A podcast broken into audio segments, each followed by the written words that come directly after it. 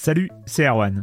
Je me permets ce petit message avant votre podcast pour vous parler du festival Silence on Joue qui aura lieu le 25 mai prochain à la Cité des Sciences et de l'Industrie à Paris.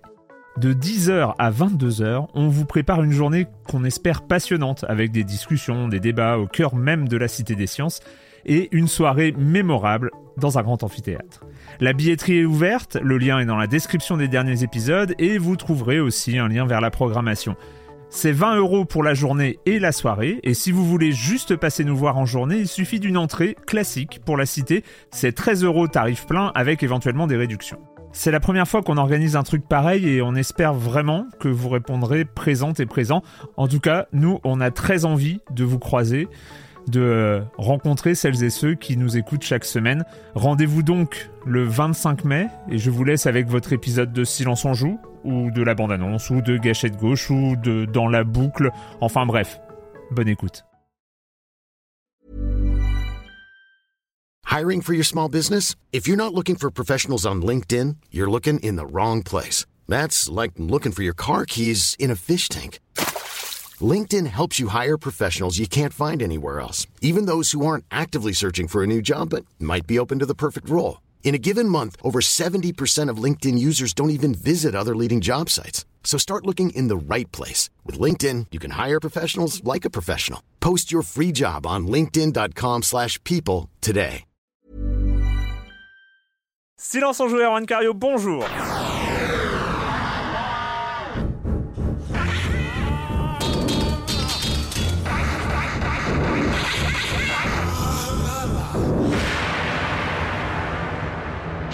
Au programme cette semaine, on va parler de, de, de, de Destiny, le roi des corrompus. Euh, nouvelle, ça, on appelle ça un DLC. Ah oui. Bon, on appelle ça un DLC.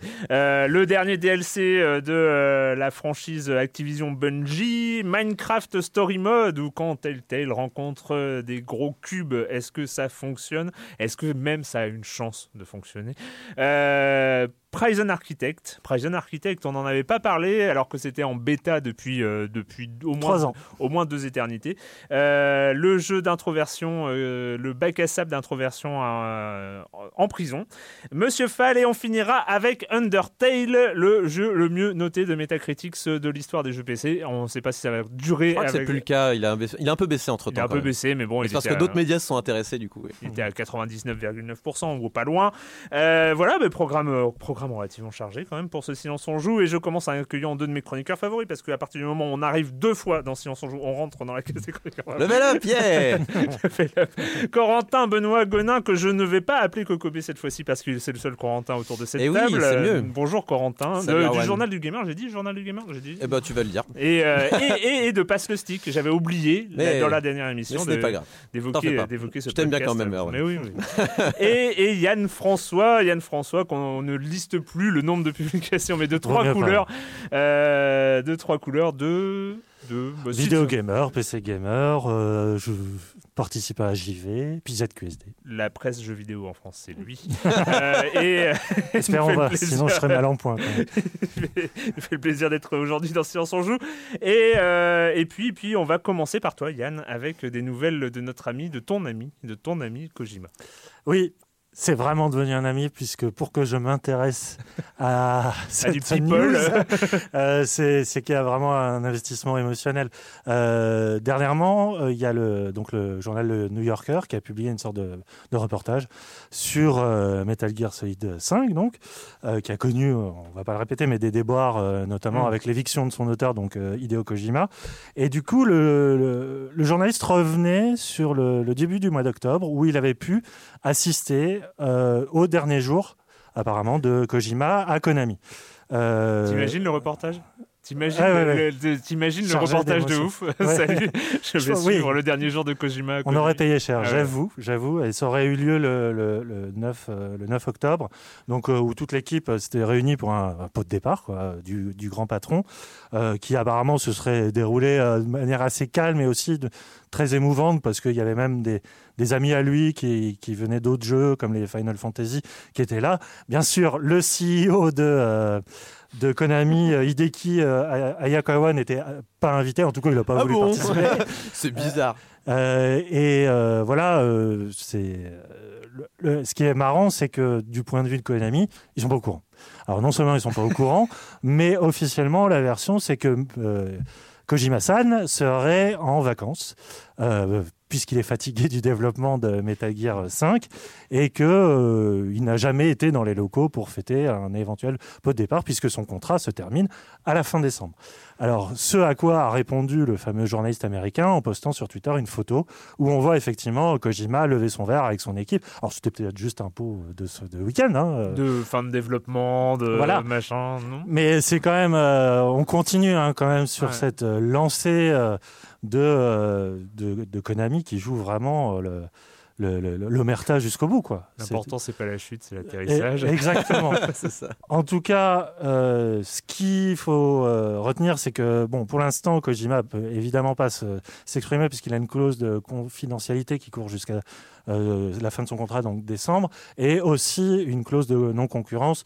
Donc je pense qu'en décembre, on en connaîtra un peu plus. Si jamais il s'est attiré les faveurs d'un autre éditeur, Hmm. ou si peut-être il, il partira en Indé, on, on ne sait pas. Il a les moyens en plus hein, de partir en Indé, la Oui, je crédibilité. euh, Bah, il, a, il, a enfin, il a une équipe qu'il avait sous forme de studio. Il a quand même créé une techno. Enfin, je sais pas. Ouais, ouais, ouais, oui. Je Puis pense il a un que- public de fidèles derrière lui. Il suffit de dire ce jeu est fait par il lance un Kojima pour Kickstarter, que- c'est clair Ouais, que bon. ça, ça, ça- Je veux dire, il dépasserait Shenmue. Ah, c'est- C'est pas Ah, c'est impossible, hein, pas impossible.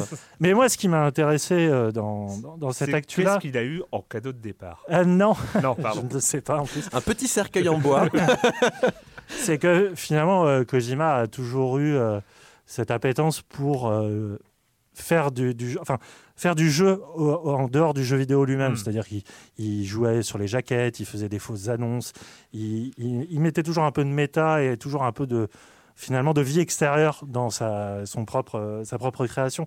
Et finalement, il y est arrivé jusqu'au bout, c'est-à-dire que euh, finalement, son pot de départ participe lui-même d'un jeu, enfin d'un truc qu'il a créé, d'une image de marque qu'il a créée, et qu'on arrive, enfin moi que j'arrive à plus me passionner des tweets, des plats qu'il mange à la, cuisine, à la cantine que les propos d'un David Cage euh, sur l'avenir du jeu, vidéo montre finalement que ouais il, il est rentré dans une sorte de, de quotidien personnel intime qui est le nôtre quoi et que moi ça m'a vachement touché cette euh, photo C'est un de personnage de jeu, en fait. exactement Ça devient un personnage de jeu. Euh, Corentin, euh, des... ça, ça a un peu pris tout le monde de court, mais Ça, c'est le moins qu'on puisse dire. Quand c'est tombé, un soir, je crois, la semaine dernière, ça devait être euh, Le jeudi- 14 octobre, je jeudi ou crois. vendredi, je ne sais plus. Euh, c'est euh, c'est un certain Bolloré, ou à la tête de Vivendi en tout cas, qui euh, retente ce qu'avait tenté Electronic Arts il y a quelques années, c'est prendre à l'arrache comme ça, sans prévenir, des parts dans Ubisoft. Ouais, il a prévenu personne. C'était une belle journée. Il s'est dit tiens, je vais faire un peu de shopping et puis je vais m'acheter euh, une grosse part d'Ubisoft. Euh, donc il a quand même racheté euh, 6,6%, je crois bien, euh, d'Ubisoft. Voilà, 6,6% euh, d'Ubisoft et 6,2% de Gameloft. Donc euh, la société un petit peu euh, jumelle, mais plutôt axée mobile et tout ça, des frères Guillemot. hein, les deux sont possédés par chacun des frères. Yves possédant Ubisoft. Et donc voilà, il a racheté une, quand même une, une partie non, non négligeable Oui, parce que le possédant Ubisoft est à relativiser, il ne possède qu'une petite part- part de- il- d'Ubisoft. Il, en est le patron. Il possède une petite part, mais bon, qui suffit quand même à faire un petit peu peur Ouais. euh, aux frères Guillemot notamment, qui possèdent, je crois, euh, tous euh, 10% de la part de l'entreprise, Mm. avec euh, évidemment des avantages en termes de voix au conseil d'administration. Je crois que leur voix compte double Oui. ou euh, des choses comme ça, ce qui est normal puisque ce sont les fondateurs euh, de, de- de ces entreprises. Et donc oui, comme tu disais, ça rappelle un petit peu ce qui s'est passé avec Electronic Arts en 2004, euh, où ces derniers avaient racheté, alors eux pas à 6,6, mais bien 20% euh, de, des, des parts d'Ubisoft avant de les revendre finalement en 2010. Et en fait, si Bolloré a pu racheter ces parts-là, c'est parce que les frères Guillemot ont un problème, c'est que toutes les actions d'Ubisoft, elles sont un petit peu réparties entre différents fonds d'investissement, notamment, euh, enfin euh, surtout anglo-saxons en fait, et donc il est très très facile eh ben, d'aller convaincre un mec par-ci, un mec par-là, et de récupérer euh, petit à petit finalement plein de parts d'Ubisoft. Évidemment, euh, ça n'a pas plu aux frères Guimau qui euh, ont répondu dans un communiqué aussi froid que concis. euh, on aimerait bien rester indépendant quand même, parce que c'est comme ça qu'on est devenu le troisième éditeur mondial, si tu veux. Et, et donc, donc, a priori, là, c'est de, de- de ce que j'ai pu entendre de gens qui travaillent chez Ubisoft, ils, ils ont été tous pris de court et ça a jeté un certain froid sur l'entreprise qui bah, va peut-être se mettre en branle-bas de combat pour essayer de sauver le navire avant que. Surtout, surtout, surtout que ce n'est pas Electronic Arts en face, c'est Bolloré. Et Bolloré, on sait euh, qu'il a pris le contrôle de Vivendi comme Par la ça, c'est-à-dire qu'il avait pris 2%, puis 3, puis 10, et euh, son siège au conseil d'administration, et puis là il joue les uns contre les autres, il prend la tête, etc. C'est c'est euh, beaucoup plus un tueur que, euh, que Electronic Arts. Et il faut pas oublier aussi que Vivendi, euh, c'est pas sa première expérience d'OPA dans le jeu vidéo, puisqu'ils avaient fait la même chose avec Activision et Blizzard. Euh, mais pour le coup, ils avaient, euh, avec le temps, largement réduit leur part. Euh, ils s'étaient fait un beau pactole, hein, je pense, de plusieurs milliards de Ouais. dollars. Mais aujourd'hui, ils ne détiennent, je crois, que 6% et tout ça. Ouais. Bah, Il y avait eu toute une magouille avec Bobby Kotick euh, Ouais. où il devait racheter euh, Activision Blizzard devait racheter ses propres C'est parts. ça, c'est ce euh, qu'ils ont fait, ouais. Ouais, et puis finalement, euh, oui, euh, en fait, Vivendi a tout simplement pris des parts à l'époque quand elle valait encore euh, pas énormément d'argent. On fait fructifier la chose, on revendu quand ça, quand, c'est- quand ça valait le coup, et, et on se demande s'ils veulent pas refaire la même chose avec Sauf Ubisoft. que, sauf que entre temps, entre temps, Bolloré a pris la tête de Vivendi.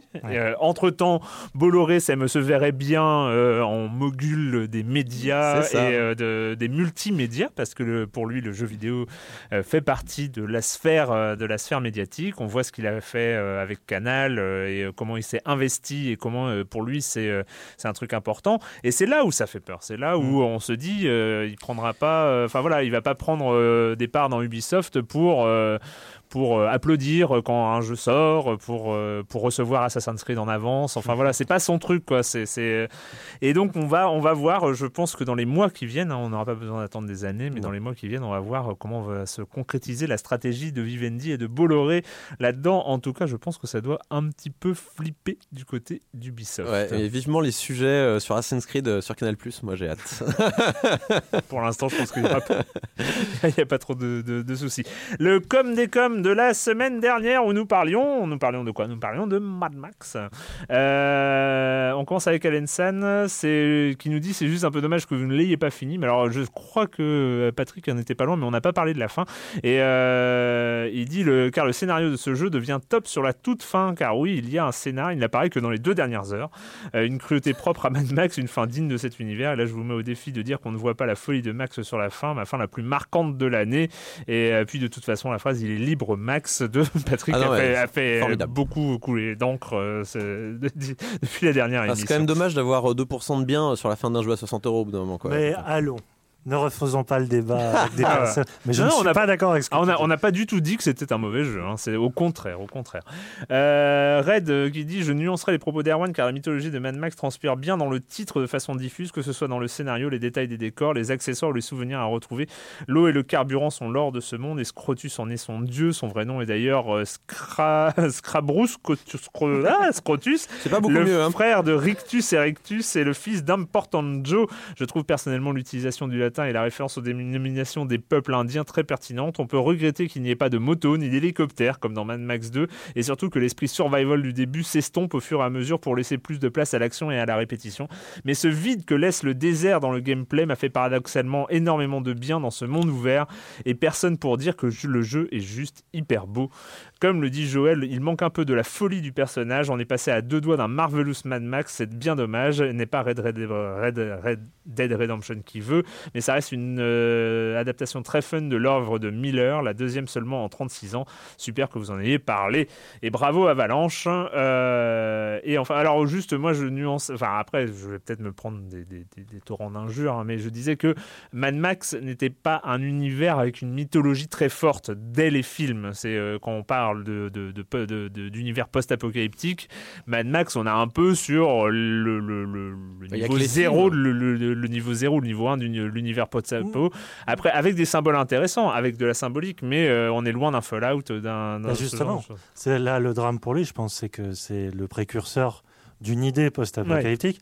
Sur lequel on a brodé énormément. Et effectivement, tu regardes le premier film, c'est même pas post-apo. Oui. Il y a encore des flics, il y a encore de la vie, il y a encore... Mhm. Et effectivement, et, Des arbres. et c'est ce qui est intéressant, c'est que n'y a jamais eu de jeu vidéo Mad Max avant Mm. euh, 2015, quoi. Alors que son univers a été complètement euh, réapproprié derrière. C'est vrai, c'est vrai, on peut le voir. Dans... Je l'avais pas vu dans ce sens-là, et c'est vrai, c'est une bonne remarque. Et enfin, j'ai été averti, j'ai été, euh, j'ai été averti plusieurs fois, plusieurs fois cette semaine, parce que ça me fait toujours rire.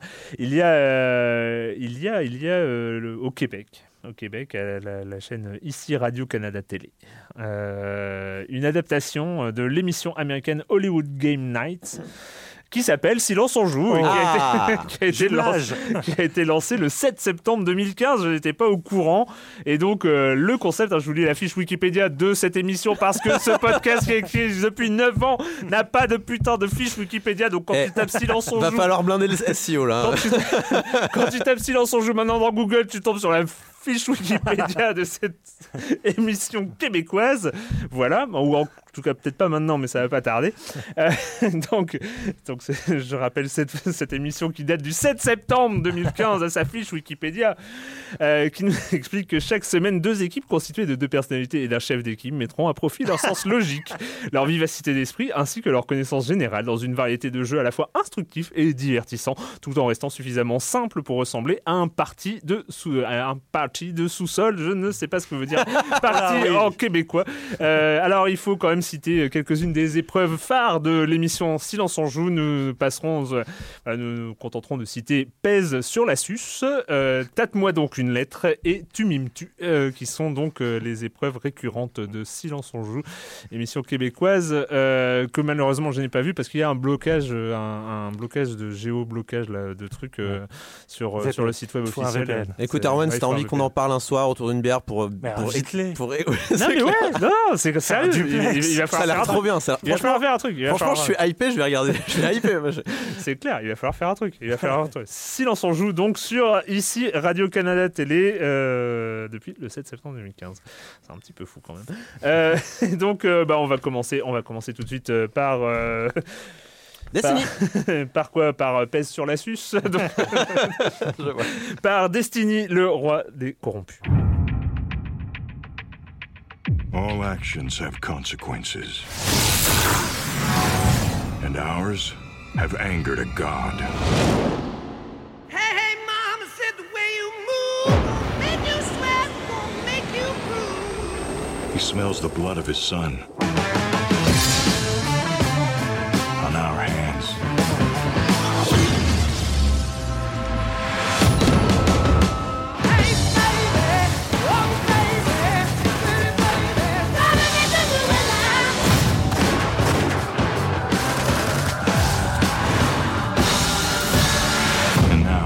Now, the Taken King comes for us all. C'est donc le dernier DLC en date. Il y en a eu combien? C'est le troisième. Le troisième, oui, parce que c'est- c'est- ça va m'intéresser parce que, comme tu le vois, je suis l'actualité de, de Destiny. Euh, le troisième DLC de Destiny, donc euh, la grande saga signée Bungie, euh, éditée par Activision. Euh, le roi des corrompus. Et dans ton message, Yann, tu parles de drogue. Oui. Voilà. Oui, je, oui, oui, oui, je l'assume, même si c'est très mal vu de parler d'addiction, euh, puisque le- Non. ça a été un peu dévoyé par les médias généralistes de, de manière assez euh, obscène, mais euh, je, je dois avouer que mon rapport à Destiny est quand même assez problématique. Oui. Parce que je ne sais pas si tu te souviens, il y a tout juste un an, euh, j'étais venu en parler euh, mhm. de, de son lancement et je faisais partie des sceptiques. Je, je concédais la, la- la puissance esthétique du jeu, enfin vraiment le côté euh, saisissant de ses décors, de ses ambiances et tout ça, mais le, le côté MMO, euh, FPS, euh, loot en folie m'avait complètement laissé de côté. Une année est passée, euh, Bungie qui donc a construit euh, Destiny comme une, euh, une espèce de- de- de- d'expérience au, au long cours, un peu, ils veulent faire comme WoW, c'est-à-dire qu'ils annoncent 10 ans de, euh, Hmm. d'existence, et donc chaque année, chaque DLC représente un an, et ce qui donne l'occasion un peu de, de, de, de- de faire le bilan de ce qui a, a été posé. Et le bilan, c'est qu'il y a eu 10 millions, enfin, ils revendiquent 10 millions de joueurs depuis. Alors là, je, je- je me suis dit, mince, je suis vraiment passé à côté, Ouais. je veux comprendre. Et du coup, j'ai. En même temps, moi, je suis aussi passé à côté de League of Legends, tu vois. Oui. Voilà. Non, mais pareil, voilà, c'est des phénomènes de mode que je, je, je concède la, la- la popularité, mais j'arrivais pas à rentrer dedans. Ouais. Et je, je lui ai dit, bon, je vais lui redonner une nouvelle chance avec ce- ce- cette troisième extension, bon, qui fait un peu, mal, euh, un peu mal à la bourse, si j'ose dire, puisque non seulement le DLC classique vaut 20 euros, mais celle-là, elle vaut, euh, il vaut 40 euros. Donc en plus du jeu, c'est- quand même un investissement qui, euh, qui est euh, pas Ouais, qui est forcément pas acquis. Quoi.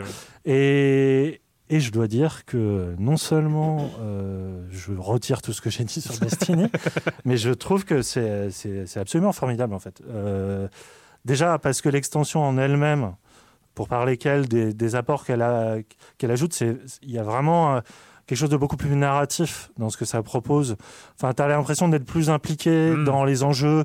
On reste dans une mythologie un peu ringarde, euh, voilà, à la Star Wars, à Arthur C. Clarke. Attention à ce que ça. tu dis. non, mais euh, pom- pomper Ouais, ouais. euh, Stargate et Ouais. tout ça, tu vois, je veux dire, dans les. On est Les dans le grand classique du ouais. space opéra. Exactement, très obséquieux, très cérémonieux, euh, avec des divinités dans tous les sens. Mm.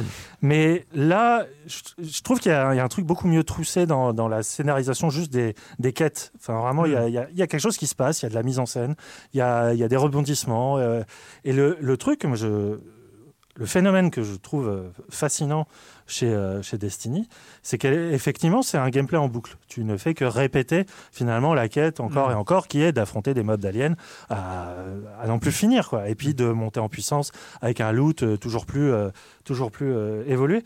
Mais le fait est que je, je trouve que Bungie a trouvé vraiment son identité propre par rapport à un Diablo, par rapport à un Borderlands qui fonctionne sur exactement les mêmes mécaniques. C'est la- l'aspect purement euh, contemplatif et, euh, et dû à l'esthétique du jeu. C'est-à-dire qu'à à force de, de- de rentrer dans ce système de jeu-là, euh, tu as l'impression que toute la violence part et tu dans une espèce de boucle de sérénité constante. Enfin, je je dirais pas qu'on est proche de la méditation zen, mais vraiment, à un moment, j'ai atteint une sorte de plénitude dans les combats où tout coulait de source, où tout devient une chorégraphie en fait. C'est l'intégration finale des mécaniques en fait euh, qui fait que bah, tu réfléchis même plus, t'es plus que là à, Ouais, à- c'est ça. à vivre le jeu en fait. Mais tu te sens pas non plus zombifié ou euh, enfin c'est un- pas, une pas de une mort cérébrale. Une sorte du flow du, SP du FPS. Exactement. Ouais. Et c'est là où tu te rends compte de la qualité, mine de rien, du gameplay du jeu. C'est-à-dire qu'ils ont rendu, ils ont réussi à rendre le, le gameplay FS très très physique et surtout très musical.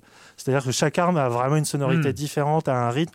Et du coup, tu y a une symphonie comme ça de couleurs et surtout de, euh, d'effets visuels. Enfin, les, les- chaque ennemi a non seulement son pattern, mais vraiment sa, son spectacle visuel en soi, qui fait que vraiment l'impression de renouvellement est constant. Et euh, voilà, après, euh, ce qui est bien aussi, c'est que tu n'es pas forcément obligé de rentrer dans une logique collective, à te taper des raids, à, à faire à la World of Warcraft un investissement trop chronophage par rapport à, à ce qui t'est demandé. Tu Mais peux le vivre mieux, en solo. Il y a, effectivement, l'expérience est autre et donc Hmm. tout aussi intéressante. Mais je pense que le jeu en solo suffit à lui-même, mine de rien. Et je sais pas, je là euh, en vraiment, fait happer. je me suis fait en un mois, j'ai tout fini. Je suis arrivé au niveau 40. Je, je continue à aller avec pla- mais vraiment avec plaisir euh, sur le jeu. Et, euh, Et cet aspect MMO euh, un peu léger, un peu, un peu anecdotique, euh, Ouais. finalement, où on se retrouvait dans une tour, je crois, euh, dans ouais, un hub, ouais. un, un hub où c'était un où on- finalement on avait cette vue euh, TPS euh, qui Ouais. arrivait d'un coup et qui était un peu euh, dérangeante parce que avec une animation un peu euh, un peu façon euh, jeu de, de début des années 2000 enfin Ouais. euh, et, et ça ils ont réussi à rendre le tout cohérent, à renforcer cette impression. Pas du tout. Non, pas du tout. Ah oui, Ah d'accord. non, je- je ils ont vraiment rien euh, bouleversé de ce qu'ils avaient posé au départ. Le- D'ailleurs, ils s'étaient fait énormément critiquer par rapport à leur ambition, surtout euh, cet aspect social, parce Hmm. qu'on continue à pas avoir de vrai système de communication. Enfin, si, tu peux être microcasque, mais à part ça, tu n'as pas vraiment de choix. Euh, et ce hub, donc la tour dont, dont tu parles, c'est plus, ouais, c'est pas du tout un lieu de rendez-vous entre les joueurs, Hmm. c'est plus un lieu où tu viens euh, déposer ton loot ou viens reprendre de nouvelles missions. Euh, tu as des nouveaux personnages, tu as des nouveaux, euh, des nouveaux clans auxquels tu peux euh, prêter allégeance. Mais au-delà de ça, non, y a, ils ont vraiment pas bouleversé ça. Ils ont juste euh, organiser des raids plus difficiles parce que c'était ça qui posait Ouais. le problème aux joueurs les plus hardcore. Euh, mais là, apparemment, il y en a un qui vient de, de réussir un raid le plus difficile tout seul, alors qu'il faut six joueurs à la base. Euh, donc, je pense qu'ils ont encore du boulot. De toute façon, Ouais. c'est ça qui est bien, c'est que tu sens aussi le côté mutant, mutation. Après, oui, il y a la question de bon. Euh, t'as le produit de départ et puis t'as le produit à l'arrivée et entre temps ils vont ça va coûter quand même très très cher tu vois par rapport Il n'y à a toutes aucune les raison, promesses. il y a aucune raison qu'ils s'arrêtent comme ça. En plus, je pense qu'ils vont continuer sur ce modèle Ah oui, euh, oui, oui. encore longtemps. Enfin, ça marche. Enfin, je veux dire, le, jeu est un carton. Quoi. Enfin, Ouais. c'est- Et puis ça touche toutes les, les, toutes les couches de joueurs. C'est-à-dire que vraiment, tu as, le joueur de Call of euh, comme, euh, Comme bah, le, de le WoW, ouais. snob comme moi. Quoi. Et, Ouais. euh, il y a- il- ouais, je... Après, euh, bon, c'est peut-être le- le- l'effet waouh sur euh, cette extension-là qui est particulièrement réussi. Et peut-être que ça va se déliter euh, au bout de, je sais pas, l'année prochaine, j'en sais rien. Peut-être qu'on va enfin. Ouais, mais du euh, coup, tu attends avec impatience la prochaine c'est extension. terrible, mais oui. c'est ça, c'est ça. Tu J'ai es du tombé mal dans- à te regarder dans les yeux quand je dis ça, mais oui. Destiny, le roi des corrompus euh, sur sur, sur console. euh, et Oui, toutes voilà. les consoles pour Voilà. le coup. Enfin non, euh, Non, pardon, non. PS3, PS4, euh, 360 et One. Voilà, Activision, Bungie, tout ça. Euh, bah merci. Je, du coup, j'ai presque envie de m'y remettre. Mais, euh, Mais je crois qu'il faut, c'est plus dans la deuxième chance. et- ouais, c'est ouais. ça. C'est le deuxième essai qui est Ouais. bon euh, avec Destiny. Allez, on va. On en avait entendu parler de celui-là depuis pas mal de temps, depuis cette cette série d'annonces de Telltale. Enfin voilà, ils- ils- on savait qu'ils cherchaient, ils étaient prêts à faire à faire des, des partenariats, des, des jeux à partir de licences après leur Walking Dead absolument exceptionnel. Euh, on sait qu'ils avaient justement euh, fait la licence Borderlands, Fable, Game of Thrones, et puis et puis un jour est arrivée cette annonce un peu surprenante d'un story mode Minecraft, donc un partenariat entre Telltale et Microsoft pour le coup, parce que Microsoft en était déjà le propriétaire pour proposer un Minecraft story mode. Autant dire que moi je ne l'attendais pas du tout, hein, parce que c'est euh, c'était c'est un peu antinomique avec euh, avec Minecraft. Mais voilà, on écoute la bande annonce. I have just the thing for you. You're giving me a sword? Even better, you can make your own.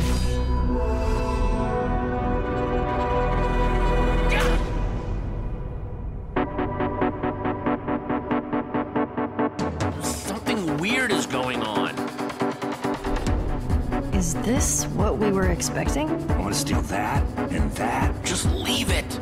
There might be even more going on here than we thought. I don't think you realize what you've done!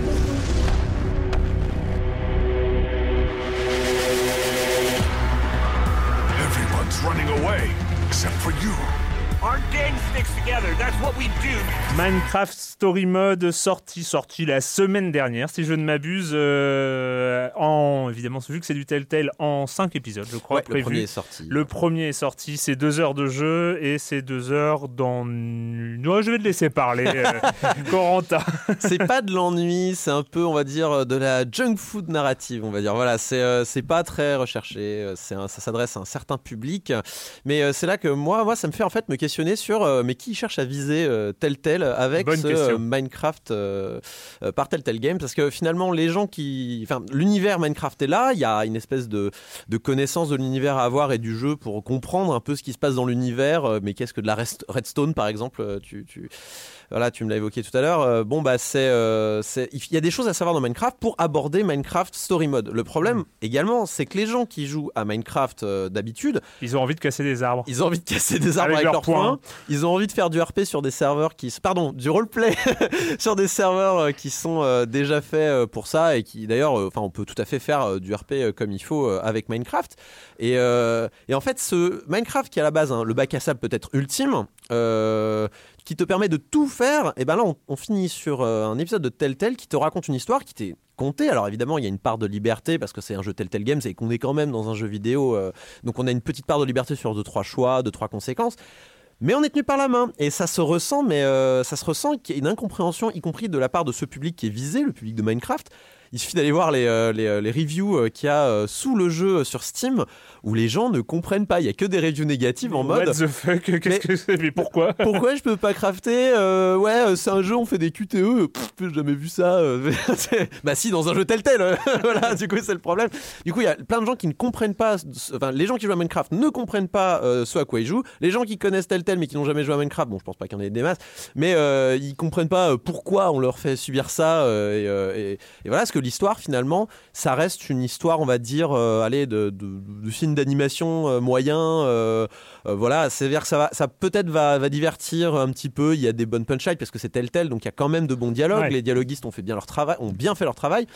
Mais il y a un manque de conséquences au niveau du, du- de l'histoire. C'est-à-dire, on s'implique pas, il n'y a pas de gros enjeux. C'est ça, c'est euh, inconséquent. C'est- c'est- inconséquent. ouais. euh, donc euh, bon, Tu, tu parlais du, des, QTE et finalement, je pense que le, le, le- les, je crois que ça arrive à deux, à deux reprises, deux ou trois reprises dans, dans, cet épisode, mais le, le- le- le truc euh, peut-être le plus emblématique, c'est ces moments où il faut marteler la touche Q pour construire un truc. c'est l'anti-Minecraft par excellence. Et, et- et tu vois les, les petits personnages en train d'empiler les cubes, en train de faire des trucs jolis et tout ça, et toi t'es là sur le cul, Bon, gra- graphiquement, c'est marrant à regarder quand même, je trouve. Et, et ouais, mais du coup, c'est tellement antinomique avec, avec le, avec le truc que. euh, Et puis au-delà, au-delà, il y a quand même ce, ce fait que. Alors, ils ont, ils, ont, ils ont travaillé à partir des univers de, de Walking Dead, de Game of Thrones, de Fable, de Borderlands, qui étaient des univers forts, des univers narratifs. Et ils ont réussi, pas toujours très bien, mais ils ont réussi d'une manière générale à, à, à- à tordre un peu le Mm. truc, à aller chercher ailleurs, à proposer une nouvelle histoire, à, à proposer des choses en parallèle de ce qui se passait euh, dans, dans les univers euh, euh, déjà élaborés. Et là, ils avaient la chance, si on prend comme principe qu'on peut accepter le fait qu'il y ait un jeu d'aventure Minecraft, euh, ils avaient la chance d'avoir un univers vierge, quasi vierge, hein, euh, la mythologie Minecraft se, se, se, se limitant au Nether, au, à The End, euh, à- et puis au fait qu'il y ait des Creepers, qui sont quand même la, la créature mythologique Minecraftienne euh, de base. En fait, la mythologie Minecraftienne, elle se construit par les joueurs eux-mêmes euh, dans la façon dont on aborde l'univers. euh, Une, une- une espèce de mythologie horizontale, c'est pas quelque chose qu'on nous narre, c'est quelque chose qu'on revit. Donc en fait, les creepers qui explosent, c'est par le gameplay, c'est quelque chose qu'on apprend. Du coup, il y a une espèce de peur, panique des creepers euh, de la part des joueurs dans Minecraft, mais qui est, qui est pas créée parce qu'on t'a dit Euh, les creepers ça fait peur, mais parce que ouais, ils ont ils, Ça fait ils ont- peur. ils ont ils ont ils ont En vrai. ils ont, Le explo- nom ils ont indique un explosé dix fois ta maison. Donc au bout d'un moment, t'en as peur quoi.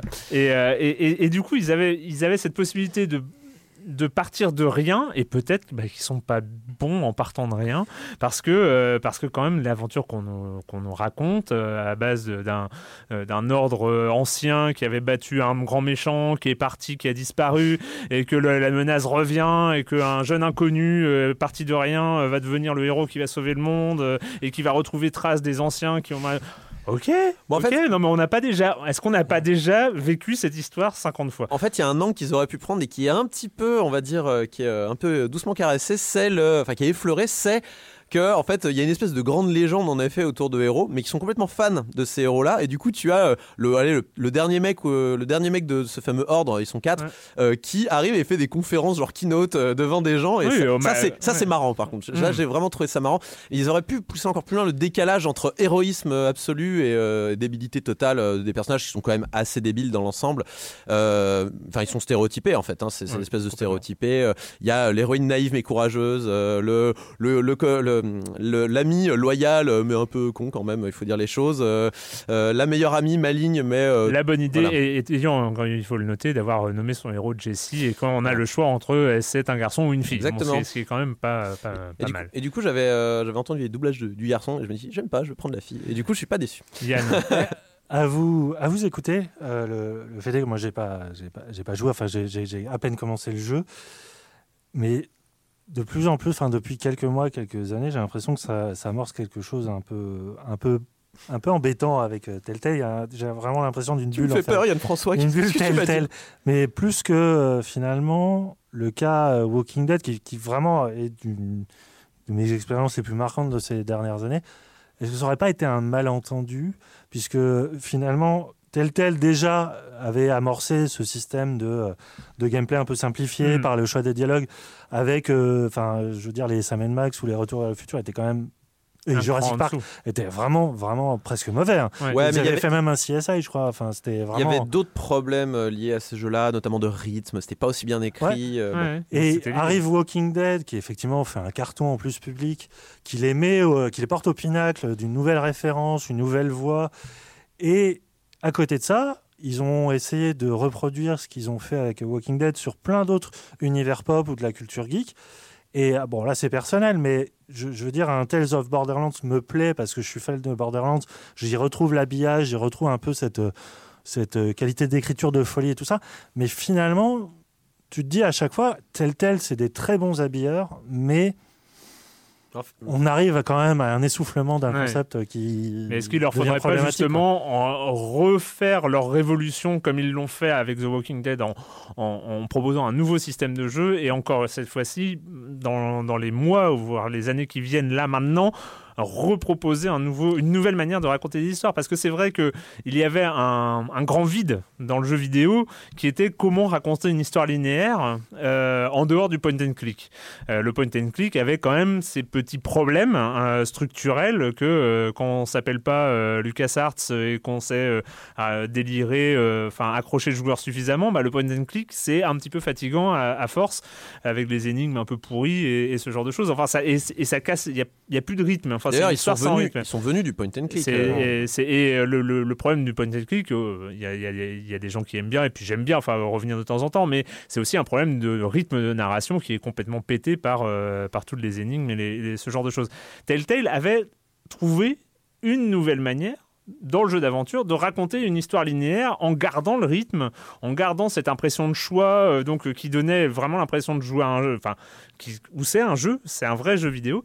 Mais c'est vrai ce que tu dis que finalement on en voit peut-être euh, trop les rouages en fait maintenant. En fait, Telltale a créé, enfin, a réussi à créer. Et je pense que le moment où Walking Dead est sorti, c'était le moment où la, ma- la machine était consacrée, était, euh, le- la- où elle était finalisée, a créé une machine à raconter des histoires sur lesquelles Mm. tu peux adapter plein d'univers. Donc, je pense pas qu'il y ait de problèmes fondamentaux dans ce système-là. En fait, nous, on- c'est vrai que nous, on a l'habitude de jouer à tous les Telltale qui passent, euh, bah, soit parce que c'est notre boulot, soit parce qu'on aime bien euh, les univers qui nous sont proposés. Mais dans l'ensemble, je pense qu'il n'y a rien de fondamentalement mauvais dans ce que propose Telltale. Le problème, c'est les univers qui sont choisis derrière. Je pense que tous les univers ne se laissent pas autant faire que The Walking Dead euh, pour ce qui est dramatique ou, Borderlands pour ce qui est comique. Et il, faut, il faudra toujours aller un petit peu au-delà pour, pour réussir à faire un bon jeu avec ce système-là. Cette machine à raconter des histoires est efficace et je pense qu'ils vont vont pas faire leur révolution tout de suite, ils ont aucun intérêt à le faire Ouais. parce que je, moi je les vois très bien finir un petit peu comme les jeux Lego qu'on voit euh, depuis des années, qui reprennent des univers différents à chaque fois, mais qui gardent exactement la même base de gameplay depuis des années et des années. Mais finalement, faisons cette comparaison, elle est intéressante, euh, les, les- les jeux Lego, et, euh, parce que bah, les créateurs des, des Lego, enfin des, des- des jeux Lego, ils, ont pris pareil, c'est très proche. De Ouais. Minecraft, finalement, c'est c'est même deux, deux trucs qui sont complètement simi- similaires. Ouais, mais on crée Mais- rien, on crée rien avec euh, Lego. Je veux dire, on, on va sur une pile de Lego, on appuie sur A et ça fait, Mais euh, oui, ça mais- crée un truc. euh. Mais sauf que les, les- les- les- c'est quand même des jeux d'aventure, enfin c'est des jeux à Oui. scénario, et qu'est-ce que c'est bien Alors moi, le gars, là pour le C'est- coup, c'est mou quoi. Enfin, Non, non, non, non, c'est très chouette les c'est chouette, moi j'aime bien dans l'ensemble, mais, mais c'est- jamais incroyable. le là pour le coup, le gameplay est un peu pourri euh, à force. Mais en même Mais temps, alors, il est en super de- pédagogique pour un Il est- public jeune. je Pour un trouve. Ouais, public voilà. jeune, il est très abordable et c'est ça aussi qu'on lui demande. Mais au niveau des dialogues et de ce qu'ils ont réussi à faire à partir de très drôle. simples Alors briques, ça, par contre, c'est très drôle. et très drôle. ben c'est et, et c'est euh, parce que Lego a commencé en reprenant des univers façon Telltale, que ce soit Batman, que ce soit euh, que ce soit Pirates des Caraïbes, Star Wars, euh, Indiana Jones, etc. Donc là, un peu façon Telltale, ils, ils partaient d'un univers. Et puis il y a eu ce Lego City euh, Undercover, Undercover, où là ils sont partis de rien, ils sont juste partis de Lego. C'était un très bon jeu. Et hein, ils ont réussi à faire quelque chose, une histoire qui cartonne, qui est vraiment drôle. Et c'est ça qu'a pas réussi Telltale avec son Minecraft Story Mode. Ils partaient, ils avaient cette même liberté. Ils avaient finalement la même liberté que les créateurs de Lego City Undercover, euh, parce qu'ils partaient de juste de briques, juste de blocs euh, pour euh, construire leur truc. Et ils n'ont pas réussi parce que Bah, parce que ça patine, quoi. C'est. Après, moi, je vois vraiment le- l'intérêt du développeur et qu'est-ce qu'ils veulent devenir euh, à l'avenir. Et quand je, je parle de Lego, moi j'aime bien hein, les jeux Lego, il y a pas de problème. Mais on, on verra, on voit plus de jeux Lego où on dit ah vraiment ce jeu Lego là, euh, quel chef-d'œuvre, machin. On va dire ouais. un- Legolas, comme dans le Seigneur des. Pardon. Non, mais on dit ouais, ce, je sais pas. C'est nul, c'est nul. c'est c'est. Lego Batman, euh, je sais pas quoi, euh, on va dire ouais c'est un bon jeu, ouais, tu peux y jouer, c'est sympa, mais personne va te dire waouh quel chef-d'œuvre, quel chef-d'œuvre absolu Non, quoi. mais non, parce que ça s'adresse Voilà. à un public. Mais je pense que tel tel va exactement dans la même direction, donc on va on va être C'est dommage. c'est dommage. C'est dommage d'un point de vue artistique. Après, d'un point de vue de positionnement d'un développeur dans un monde où euh, il faut se démarquer, euh, voilà, le tel tel, ça sera toujours l'histoire qu'on te Ah bah, raconte. Et quand ça sera l'univers qui t'intéresse, eh ben tu vas y aller parce que tu es fan de Bah, l'univers en question. Et là, il y a un peu un aveu de cynisme dans ce que tu dis. C'est-à-dire que, pour moi, dans ce que vous avez dit, il y a clairement un manque de discernement éditorial au Ouais. niveau de la boîte qui a préféré prendre l'univers qui est le moins compatible avec sa philosophie de jeu. Qui est un univers de jeux vidéo en plus, c'est la première fois. hein, c'est- un- une adaptation d'un Ouais. jeu vidéo, c'est aussi ce qui pose problème. Mais il l'a pas pris pour des raisons créatives ou, euh, on va dire, extrapolé sur un concept. Il l'a pris parce que euh, c'était à la même période que Microsoft a racheté Minecraft. Quoi. On Ouais. est vraiment dans une logique de marché Bah, ce qui, moment, qui en fait, un peu mal euh, au cœur, tu vois. c'est au moment où ils ont- pour ce studio-là. C'est le moment où ils ont dit on va euh, faire de plus en plus de partenariats pour adapter un maximum d'univers. Mais le, le problème, le problème, je comprends ce que tu dis, mais le Mm. problème, c'est qu'on sait très bien que dans le jeu vidéo, les bons jeux, eh ben, ils ne font que grimper sur les épaules des géants, et que, et que, bah, il y a des, il y a des gens qui regardent ce qu'on fait, ce qu'a fait Telltale, et puis, et puis, si Telltale rame. Eh ben, il y a d'autres personnes qui vont moins ramer. Euh, on a vu Dontnod, on a vu. euh, et il y en aura d'autres, des jeux par épisode, des jeux narratifs par Le dernier épisode. qui a bien vont- réussi, à mon avis, c'est Until Dawn. euh, Vous en avez parlé, euh, qui est un petit peu dans le Ouais, même. a- style, et et- et- et il y a des gens qui vont, repro- qui vont partir de ce qu'a fait Telltale pour aller plus loin, pour proposer autre chose. Et c'est là, à mon avis, le vrai, le vrai danger pour le studio. Mais sauf si euh, Telltale arrive à bien négocier euh, toutes les exclusivités, s'ils arrivent à avoir Avengers, s'ils arrivent à avoir des univers comme ça, bah euh, t'auras beau être euh, talentueux, ça va quand même attirer un public. Après, euh, oui, je ne sais pas ce que veulent faire les. Oui, mais moi je te parle du Telltale que j'aime. Tu- je tu- sais, là, je là, toi, sais, tu, sais. me parles de, Je suis désolé. Non, tu mais me en fait, parles de Telltale Activision. non, non, mais je, je sais bien, mais en fait, il faut quand même garder en tête que bon, on est dans un marché de jeux vidéo qui est, qui est... enfin, donc j'essaie d'expliquer l'existence de ce Mais Minecraft, tu est es quand même cynique, super tu es étrange. cynique, tu es cynique. Après, Tu es cynique. après, franchement, euh, tu me disais, ouais, pour les gosses, euh, Lego, c'est vachement bien, mais ce Minecraft-là aussi, je le ferais jouer à, à un gosse. Il est, il est bien foutu dans, dans ses mécaniques, non, il est Mais propre. non, parce que le gamin, il- s'il voit des briques de Minecraft, il a envie de péter des arbres avec Ah ses oui, oui, oui, je sais bien, Point mais final, il a pas envie de, euh, de faire les combats à l'épée. On peut en Oui, parler sont- des sont- combats à l'épée. ah, les fameux combats à l'épée en avancer. 1D. en, en dimension. C'est ça, il faut avancer, reculer taper au bon endroit. Non, oui, on est plus dans la logique de, de produits dérivés. C'est ça. Comme un Lucas avait produit un film sur les Ewoks, parce que les enfants qui avaient adoré Retour du Jedi ont retrouvé un peu Eh de la dimension là. Je pense qu'on est, on est plus dans une logique de marché comme ça qui, bon, qui, fait, mal, ouais, qui fait mal quand Mm. Mais même. je suis d'accord avec Mais toi. qui est logique, hein, c'est vrai. Mais je suis d'accord avec toi, Awan, il est, il, est, il est moins bon que ce que nous a offert Telltale jusqu'à présent. Mais j'ai peur que ça n'aille pas en s'arrangeant à l'avenir. Mais oui, mais c'est un peu dommage à part- de partir d'un succès comme The Walking Dead pour euh, finalement euh, ne s'en servir que à des, à des fins Ouais, oui. commerciales. euh, Enfin voilà, En même c'est- temps, tu connais ça l'adage. hein. transpire. Non, mais ça transpire un peu trop. Enfin, et, et quand ça transpire trop, bah ça finit par ne plus marcher. Mais tu connais l'adage, hein, euh, mourir en héros ou euh, vivre suffisamment longtemps pour devenir le vilain. C'est ça. Hmm. Ah, ah. Et on va conclure là-dessus. C'était Minecraft Story Mode euh, à télécharger sur à peu près euh, tout, euh, le console, PC, tout ça, tout ce que vous voulez. Et on va parler maintenant. On va passer par la case prison. Voilà. On va passer par la case prison avec Prison Architect d'introversion. I've been in this godforsaken hole too long. All I seem to do is eat, shit, and fight. Man, do we fight. Welcome to the world's best lock 'em up.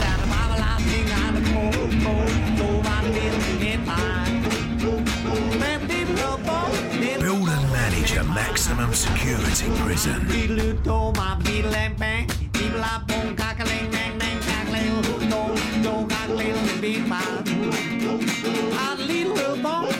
Prison Architect. Your prison, your rules. Ça faisait un bail, ça faisait un bail qu'on n'avait plus parlé, entendu parler des, euh, des deux bonhommes d'introversion, les Britanniques, euh, qui, euh, je- pense que si on revient suffisamment longtemps dans Silence on joue, on doit avoir parlé de Darwinia, mais je ne suis pas sûr. Ça doit dater peut-être. Est-ce que c'est pré-Silence on joue ne C'est le jeu avec les bonhommes bâtons là, c'est ça Ouais, ouais, Darwinia, Ouais. Multiwania et, euh, et avant Uplink. Euh, Celui-là, voilà, je connu par contre. Finalement, si, si on remonte en arrière, Introversion, je crois que ça a été le premier studio indé euh, reconnu comme tel à- avec une image, euh, une vraie image de marque. Je- de mémoire, de, de mémoire, ça doit être ça. ouais. Euh, je t'avoue que moi, euh, avant Prison Architect, je connaissais pas le, le- le studio. Ouais. Mais on parle déjà d'il y a trois ans, puisque effectivement le, le projet a été lancé en 2012 Mm. avec une première alpha jouable. Je me souviens, c'était ma mon dernier numéro de joystick euh, en, re- en re- en conférence de rédaction, euh, Corentin Lamy, qui travaille euh, aussi, euh, qui vient à l'émission de temps en temps, m'avait dit il faut que tu vois ça, c'est complètement fou. Donc c'est un jeu de gestion, euh, à la- un peu à la Tycoon, à l'ancienne, où tu deviens directeur de prison. Et le, le- le studio avait posé, on va dire, ces, ces bases-là, et en trois ans, je crois qu'il n'y a pas eu une seule semaine sans une newsletter avec un update ou euh, soit un réajustement de gameplay, soit une nouvelle idée. C'est-à-dire qu'ils ont, ils ont vraiment, euh, t'as l'impression qu'ils ont fouillé tout ce que peut être la, la- la- la fiction de prison Mm. et l'ont mis dans, dans le jeu là. Et donc trois ans après, ça y est, ça sort enfin de son early access. Euh, un peu comme Broforce euh, en même temps, qui a eu deux ans, ou Starbound qui est resté euh, pareil deux ans. Voilà, c'est des, des très très longs processus qui sont liés à un développement, j'ai l'impression, participatif avec la communauté. Et, en et- petite équipe, enfin c'est pas. Et pas- en très très petite équipe. Oui. Ouais, là, pour le coup, euh, c'est c'est un exploit. Je veux dire, il y a un- je crois qu'il y a un senior designer et un producteur. euh, Ouais, et à l'é- à l'époque, en tout cas à l'époque de Multiwania, en fait, ils expliquaient qu'ils savaient pas si ils allaient prendre un local. Parce qu'en fait, ils travaillaient chacun de chez Ouais, eux ouais, et euh, voilà, à l'époque, ils étaient en train de se poser la question. euh, Mm. C'était. euh, Ça, c'est du vrai jeu indé, ma petite dame. C'est vrai, non, mais côté garage. T'as ce côté Non, complètement mais c'est. garage. Quoi. Disons que, euh, évidemment, avant Bread, euh, y a, le jeu indé existait, euh, le, le, le, Before it l'Indie was Game- cool, ouais. Indie, Game Festival, je crois que c'est depuis la fin des années 90. Donc oui, il y avait. Et d'ailleurs, euh, Darwinia ou Darwinia, si je ne m'abuse, a gagné, a gagné donc Introversion avait gagné, avait été palmarès sur sur l'Indie Game Festival. Et donc, mais c'était en 2004 ou euh, 2005. Enfin, c'est donc avant Silence on joue. Oui, donc, ça. Donc et Émission québécoise ou le podcast et, euh, et donc ouais, c'était euh, ils étaient ils sont pas beaucoup. Ouais. Pour le coup. Pardon, je, je suis parti en. en- Et euh, non, mais c'est c'est- c'est- c'est C'est intéressant. Et le, le- là, et donc ils ils l'ont sorti. Et ce qui, le, le changement majeur, on va dire, par rapport à tous ceux qui jouent depuis trois ans, c'est que euh, ils ont euh, complètement euh, amélioré ou on va dire agrandi la dimension euh, narrative. C'est-à-dire que tu as le côté bac à sable, euh, voilà, où tu diriges une prison. euh, que tu dois logiquement faire grandir, donc accepter des contrats, de, d'accepter plus de détenus, mais aussi des, des- des- de la population à problème. et là. Donc un jeu de ba- bac à sable complètement classique. Et tu as une campagne scénarisée où euh, je crois que tu en as cinq. Tu as cinq scénarios euh, où globalement c'est un- une sorte de tutoriel, euh, voilà, un peu avancé, où il te met face à des situations extrêmement typées. Mm. Et euh, moi je me souviendrai toujours que j'ai connu ce jeu-là euh, par sa première mission qui est renversante Mm. vraiment, hein, d'un point de vue moral, moi, ça m'a- ça m'avait complètement, ça, ça m'avait vraiment gêné parce que il t'apprend à construire la, la première chose qu'il t'apprend à construire dans une prison, c'est un couloir de la mort. C'est ça, c'est euh, l'introduction à Ouais. Prison Architect. La première mission, c'est il faut construire une salle d'exécution. Et il faut voir comment ils te la font construire. Parce que donc le, le jeu euh, est d'apparence assez euh, simpliste. On va dire que tu es dans un. Euh, les, les personnages sont des petits sprites qui euh, avancent à la manière d'électrons, euh, voilà, de magma. De, Ouais, on n'est pas dans City. Skyline. hein. non, clairement Ouais. pas.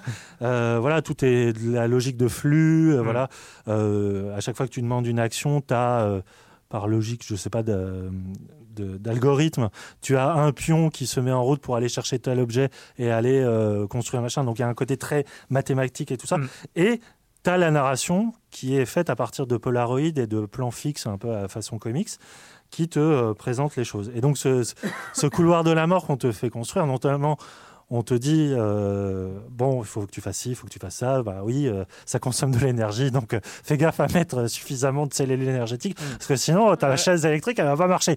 Donc là tu peut-être parce qu'on parce qu'on est français, qu'on est anti peine de mort et tout ça. T'as ce côté moral un peu un peu gênant. Tu te sens un peu sale à faire ça. Mais d'autant plus que vraiment, il prend le parti de. euh, non, non, mais t'es juste directeur de prison. Ce mec-là, il a fauté. exécutants. Nous sommes euh, des exécutants. Voilà, d'autres ont pris la décision, à nous de l'appliquer en fait. Et là, c'est terrible. Vraiment, Ouais. c'est terrible parce que ça te renvoie finalement dans le côté hyper euh, pragmatique et hyper euh, cartésien de ce que peut être un jeu de gestion où l'investissement moral euh, est secondaire. Ouais. Et, mais dans le, dans le cas d'un city builder ou d'un, je sais pas, bah, si même un hôpital, ça commence à devenir moral, mais dans le cas d'une gestion de prison, ça devient vraiment, vraiment intéressant. Mm. Et, et je, je trouve le jeu extrêmement bien fait là-dessus parce qu'il commence par la logique du pire Ouais. et peu à peu, bon, le deuxième, tu dois mater une révolte. Bon, de- Troisième. ça- ah oui, pardon, Ouais. euh, troisième. Et puis progressivement, tu dois faire des programmes de réinsertion, des programmes d'éducation. Enfin, il y a une part d'humanité qui se rajoute au scénario qui fait que ça devient absolument passionnant à- à Mm. jouer. Enfin, c'est ils ont pris trois ans pour penser leur jeu, mais ils ont, ils ont aussi trois ans pour penser ce que peut être euh, finalement le, la gestion morale d'une prison. Et c'est en cela que moi je trouve le jeu assez génial là-dessus. C'est un jeu de gestion extrêmement maniaque, bien pensé, mathématicien, euh, peut-être un peu trop hardcore euh, sur certains points dans les, les- les questions de, de- de gestion, euh, parce que chaque prisonnier a son identité, a Mhm. ses problèmes, machin. Et en même temps, il y a cette intelligence de, de- d'une écriture qui est à la fois extrêmement simpliste et en même et je sais pas profonde. Enfin, je, je- enfin moi ça m'a vraiment passionné quoi. Je, oui, je non, trouve ça un c'est- super beau résultat. Et moi, je trouve vraiment très intéressant euh, cette première mission euh, parce que en fait, c'est c'est l'angle d'attaque des créateurs en fait. C'est et, et parce que Prison Architect, si on regarde le gameplay, oui, on est sur du pur bac à sable avec euh, des paramètres à gérer. Euh, limite les Sims, hein, les, Ouais. les prisonniers, ils ont leurs besoins, euh, la nourriture, le divertissement, euh, la propreté, la sécurité, la famille, etc. Enfin, c'est vraiment, on est dans les Sims. C'est des, des sommes de jauge, les mecs. c'est les- ben voilà, c'est des jauges. Les, les- les prisonniers sont des jauges et voilà. Sauf que bah, il fallait au départ expliquer que bah non, on n'est pas en train de, de- on n'est pas en train de gérer une ville ou euh, de gérer des gens euh, normaux et tout ça. On gère des gens emprisonnés euh, qui ont plus la liberté et on gère des gens. euh, voilà, notre boulot euh, c'est de faire des prisons et bah faire des prisons c'est pas c'est pas le truc le plus fun de l'univers. Et ça commence comme ça. Il faut construire ce couloir de la mort qui est ce passage d'un cynisme où il t'explique à coup de mètre carré combien il faut. et puis alors surtout moi ce que j'ai ce, passage là, oui vous pouvez pour le, le- pour le bien-être de vos prisonniers, vous pouvez, vous pouvez décorer euh, les, vos bâtiments. Euh, N'hésitez pas à mettre un revêtement de sol dans la salle d'exécution. Et là, C'est cynique. et, et, et, tu, et tu te dis, ouais, il- ça, ça, ça te met face à, à cette réalité de la prison. Après, moi, je ne suis pas encore allé trop loin, donc euh, je sais qu'il y, a, euh, y, a, y, a, y a sur chaque prisonnier les pourcentages de chances de réinsertion, enfin de récidive plutôt, euh, en, fonction, en fonction du traitement que- qui- qu'ils ont. Et on a l'impression aussi qu'ils ils jouent, et c'est vachement intéressant, sur cette contrainte économique, parce que tout jeu de gestion, il y a la base, la donnée principale de tout jeu de gestion, c'est la somme que tu gagnes, et c'est euh, cette somme qui te laisse la liberté de construire ce que tu veux, finalement, c'est cette boucle infinie, il faut, faut, euh, faut gagner de plus d'argent pour pouvoir construire plus, pour gagner plus d'argent. La boucle de gameplay. Et, et sauf que bah, gagner de l'argent en prison, ça rogne, il ne faut rogner que sur une seule variable d'ajustement. les cigarettes. Qui sont le bien-être, le bien-être des prisonniers Et ton staff. et de ton staff. Mm. Donc, euh, comment ils justifient ça d'ailleurs dans le gameplay euh, Parce qu'en vrai, c'est le bien-être de tes prisonniers, euh, ça te rapporte pas nécessairement plus d'argent dans la vraie vie. Comment ils justifient ça dans le gameplay? Les chances d'émeute. les chances Ah, d'émeute. plus t'es- euh, euh, S'ils sont bien, en fait, t'as t'as ouais. pas de risque d'avoir des T'as dépenses pas de risque de bagarre, euh, t'as pas de. ah Oui, t'as même des formations et- et de moi, gang et tout ça. Et, moi, je l'ai pris euh, pour beaucoup plus. Hmm. C'est euh, un questionnement moral. hein. Ouais. C'est, euh, c'est, euh, tu, tu gères un truc où il y a des gens qui sont déjà en situation de privation de liberté. Qu'est-ce que tu fais en tant qu'enculé en chef euh, à la base, à la base du truc euh, pour euh, Est-ce que tu décides de, de, Ouais, de serrer encore plus. euh, Serrer encore plus le mort ou alors euh, leur donner un peu d'espace de liberté, quoi, j'imagine. Ouais, ça. ouais, et il y a toute une, tout un questionnement. Alors, le, le- moi, mon point d'interrogation, c'est est-ce que ce questionnement est suffisamment visible? Enfin, est-ce que c'est. Est-ce qu'on. f- Voilà, est-ce que sur le bac à sable, il y a aussi euh, ce, ce danger du cynisme bon, absolu? mais- Ouais, moi j'avais peur de, de ce, Mais le scénario. une certaine arrive- complé- Oui, euh, heureusement qu'il y a cette campagne. Ouais. Si c'était juste un jeu de bac à sable, je pense que ça m'aurait beaucoup moins touché. Parce que euh, le jeu a aussi grandi en réputation par les espèces de. de comment dire de de défis sur YouTube que beaucoup d'internautes se sont lancés à ah tiens je vais essayer de tenir avec une prison de 5000 mecs sans euh, avoir d'émeutes enfin t'as un côté hyper Ouais. déréalisé Ouais. et un peu sale quoi Ouais, enfin vraiment et compétitif quoi enfin C'est là- là- euh, là-dessus où moi j'ai un gros point d'interrogation sur. Prison Architect. alors effectivement, il y a, y a ce danger-là euh, si tu t'en tiens au côté uniquement, euh, uniquement euh, gestionnaire, si tu veux. Mais je trouve que le danger de complaisance euh, par rapport à un sujet aussi grave et, et- et surtout pas facile. Enfin, je veux dire. euh, euh, moi, je n'ai jamais été en prison, je sais pas ce que c'est. Je me garderais bien d'écrire dessus, machin, tout Mm. ça, parce que malgré toute la compassion que je peux avoir quelqu'un pour quelqu'un d'enfermé, je saurais jamais ce que c'est. Et eux non plus. Mais ils ont quand même une espèce de distance et un respect qui, est, qui est juste et Oui, qui oui. est aussi nourri par toute la fiction de prison, des évadés à Oz et machin et tout ça. Mais si on compare à un autre jeu de gestion qui est sorti là dernièrement qui s'appelle Big Pharma, où tu es euh, gestionnaire d'une société pharmaceutique. Et quand je dis société so- pharmaceutique, c'est juste le, tu, te- tu te contentes juste de construire des labos avec des chaînes de montage Mm. qui assemblent des, des, des processus chimiques entre eux pour faire le meilleur médicament, pour inonder le marché et pour euh, devenir le leader mondial. J'ai trouvé beaucoup plus de cynisme et de, de, ouais, de, de gameplay un peu dérangeant dans Mm. ce truc pharmaceutique qui, pour le coup, est très fordien, enfin vraiment, qui n'a pas du tout de recul sur ce qu'il dit et sur ce qu'il fait, que euh, Prison Architect, où il y a toujours ce, ce côté humain, en fait, que je ressens derrière cette grande machine. euh, Alors dans une même, dans une même euh, expérience, alors c'était un projet étudiant à l'époque, hein, je me rappelle, ça s'appelait rue de l'école de Joinville. Euh, c'était un projet étudiant, je crois, en euh, 2009, un truc comme ça, de mémoire, 2000, euh, 2010 peut-être, euh, qui avait été un, qui était un projet jeu indé euh, d'é- d'étudiants qui était, il fallait gérer un centre de rétention. euh, et en fait, là où c'était, alors déjà c'était un, petit projet, c'était un petit jeu, alors que là on est face à un- quand même un, un- un gros bac à sable. Mais euh, là, ce qui était intéressant, c'est que euh, il montrait, en fait, le but aussi, c'était qu'il n'y avait pas de solution. Qu'il n'y avait pas de solution, euh, de, vu que euh, finalement euh, l'État demandait d'expulser de plus en plus et, de- de- de- de- de- d'accueillir de, plus en plus de, de clandestins, enfin d'immigrants en situation irrégulière. Et et- et- et il y avait un truc qui, qui était vachement bien parce qu'on on, on essayait de se dépatouiller avec ce centre de rétention, avec tous les paramètres et tout ça. Et finalement, pour arriver à la conclusion, mais non, mais c'est pas possible. quoi. Et je trouvais que le propos euh, dans, dans, dans ce jeu-là était plus clair.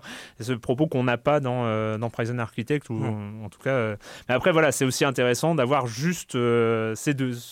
Finalement, ils nous mettent ce jeu aussi, à la- ils nous balancent ce jeu à la gueule. Quoi. Enfin, Ouais. c'est ouais, à, à toi, à toi de, te- de, de- de- de te positionner par rapport, au- euh, par rapport à la prison. Après, j'ai l'impression que vous avez un, un rapport au cynisme qui est peut-être un peu plus. euh, Enfin, vous vous êtes un peu timide avec le cynisme, alors que. Enfin, je- moi, je me rappelle de ce projet. euh, je crois qu'il a raté son Kickstarter, mais c'était un projet d'un d'un prof qui voulait dénoncer en fait le système euh, d'éducation aux États-Unis, qui a voulu faire un jeu qui s'appelait No Pineapples Left Behind, et qui est en fait un jeu où on doit gérer une école. Sauf que euh, l'école, et ben, euh, ben, l'école, ça doit être des petits soldats. Il faut que, en fait, pour gagner plus d'argent et pour avoir plus de moyens, il faut que, grosso modo, les, les enfants ne rêvent pas, les enfants euh, ne doivent pas avoir besoin d'heures. Du coup, on a au début plein d'ananas, ce sont nos élèves, et au bout d'un moment, les ananas se transforment en êtres humains qui ont des sentiments, et ça, c'est pas bien. Du coup, il faut les punir pour qu'ils redeviennent des ananas. Et euh, in fine, tu es récompensé si tous tes élèves restent bien des ananas, parce que, bah, euh, le, le- parce que, en fait, l'État va te donner plus de moyens, parce que, oh là là, vous avez de bons résultats, bravo, euh, bravo pour les petits ananas. Et du coup, je me dis, le cynisme n'est pas forcément une mauvaise chose. Je pense que Non, ça dépend comment on te le présente, ça dépend comment on l'utilise. bien après. sûr, bien sûr. Mm. Mais là, il y a un propos. Mais c'est vrai qu'aussi, la, la, la campagne, les cinq campagnes initiales de, de Prison Architect s'y posent, euh, posent aussi euh, ce, ce genre de, ce genre de choses. Oui, mais le- le- je, je veux dire, moi je trouve qu'ils ont cette intelligence, et on revient Ouais. à la question du, du cynisme, de pas non plus te- se mettre en petit juge, tu vois, moralisateur, à mettre le, le joueur en face d'une réalité qu'il aurait pas forcé, qui s'est qui s'est un peu masqué par complaisance, tu vois. Il est, ils sont pas en train de, le- tu les sens pas de l'autre côté de l'écran en disant ah ouais, tu vois ce que c'est que la, réalité- Mm. la réalité, un petit Ouais. con, toi qui es devant Ouais. ton écran. On n'est pas là-dedans. Voilà, je, pas- pense que, je pense que c'est- cette partie en Ouais. fait. C'est là où tu as raison. C'est pas comme les, les jeux où euh, tu pouvais euh, le- jouer le quotidien d'un pilote de drone ou les expériences un peu euh, ludico-politiques euh, comme le simulateur de, de, bombardement. de bombardement Ouais. ou de ou d'émeutes là le fameux jeu italien Mm. qui, qui est toujours pas sorti d'ailleurs on n'est pas on n'est pas dans cette logique là c'est des, des gens qui aiment les jeux de gestion à la base ça reste ludique ça reste un truc comme ça mais il y a cette pointe de subtilité je trouve Ouais. avec un sujet très grave à télécharger sur PC pour l'instant, et puis je pense pas que ça arrivera sur la tablette hein. Et tablettes. Ah oui, Ouais. oui, les tablettes, pardon, pardon. Et c'est le moment, c'est le moment tant attendu d'accueillir euh, Monsieur Fall, Monsieur Fall de TrickTrack.net et TrickTrack.tv pour sa chronique jeux de société. Bonjour, Monsieur Fall. Bonjour mon cher Erwan, cette semaine je vous propose de sauver l'humanité de sales virus qui l'envahissent de par le monde. Oui, et là vous vous dites Monsieur Falradot, il nous parle de Pandémie, l'un des plus connus, des plus célèbres jeux de coopératif sortis il y a quelque temps. Il est vrai, il est vrai, mais je vous parle là de Pandémie Legacy, une nouveauté toute fraîche qui vient d'arriver, un jeu qui bouscule les habitudes de consommation ludique. Le jeu est signé Rob Davio et Matt Leacock. C'est un jeu édité en français par Philosophia, c'est pour 1 à 4 joueurs à partir de 13 ans, par des parties de 60 minutes. Alors, L'auteur de Pandémie est Matt Leacock et il s'est associé à Rob Davio qui avait créé le Risk Legacy. En fait, avec Legacy, il a créé un concept. Je vous passe les détails sur Pandémie. hein. Vous savez, il y a une carte du monde, vous jouez coopérativement avec euh, un groupe de joueurs et vous allez vous déplacer avec des cartes pour sauver euh, les, gens de, maladies. Vous allez combattre des virus, construire des, des centres de recherche. Enfin bref, je passe les détails. Qu'est-ce que le Legacy? Le Legacy, c'est une expérience unique. Vous allez interagir avec le matériel, c'est-à-dire que vous allez même abîmer votre matériel. Vous allez écrire sur le plateau, vous allez déchirer des cartes, vous allez coller des autocollants sur le plateau et sur des cartes, un truc de dingue. Et là, vous dites, mais quelle horreur, quelle horreur, mon jeu, je vais pouvoir le foutre à la poubelle. Non, pas vraiment, car Pandémie Legacy se joue en 12 mois, en une année. Et chaque mois va être une partie. Une partie qui va durer entre 60 et 90 minutes. Donc vous voyez déjà, vous avez de la rejouabilité. En plus, vous savez que Pandémie, vous avez des missions et vous allez pouvoir échouer ou réussir ces missions. Et quand vous échouez, vous recommencez. Vous, allez donc pouvoir recommencer deux, trois fois le mois de février, le mois de juin, etc. Donc c'est 12 parties minimum si vous jouez très très bien, mais ça risque d'être plutôt 15, 16, 17 ou 18.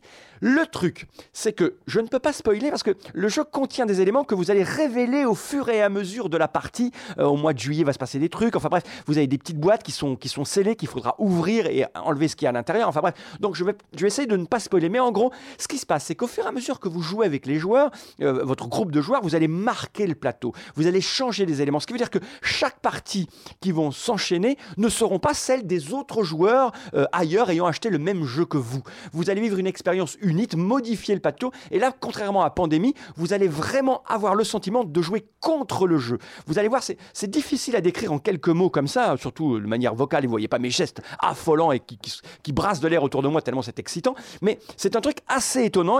Je n'aime pas les jeux coopératifs euh, d'habitude. Et là, je dois avouer que j'ai pris vraiment, vraiment mon pied. C'est très amusant de, marquer le plateau, de savoir qu'on va vivre une expérience qui, qui. Les premières parties vont influencer les secondes et la troisième et la quatrième. Enfin bref, c'est un truc de dingue. Je vous rappelle le nom Pandémie Legacy. C'est un jeu de Rob Davio et Matt Leacock. C'est pour 1 à 4 joueurs à partir de 13 ans des parties de 60 minutes. C'est édité en français par Philosophia. C'est un brin cher. Ça coûte aux alentours de 60-65 euros parce que la boîte est extrêmement pleine. Il y a plein de trucs assez particuliers, des trucs scellés, il y a des, autocollants. Enfin, le, matériel euh, regorge. Il y a des tas de trucs assez, assez époustouflants à l'intérieur. C'est une expérience, je vous le jure, c'est une expérience assez étonnante. Pandémie Legacy, c'est un truc à essayer ou pas si vous êtes du genre matérialiste attaché à votre matériel parce que là, vous allez vraiment le détruire. Et mon cher Erwan, je vous dis à la semaine prochaine. À la semaine prochaine, Monsieur Fall de TrickTrack.net et TrickTrack.tv. Les références du jeu de plateau, bien sûr, je ne le répéterai jamais assez.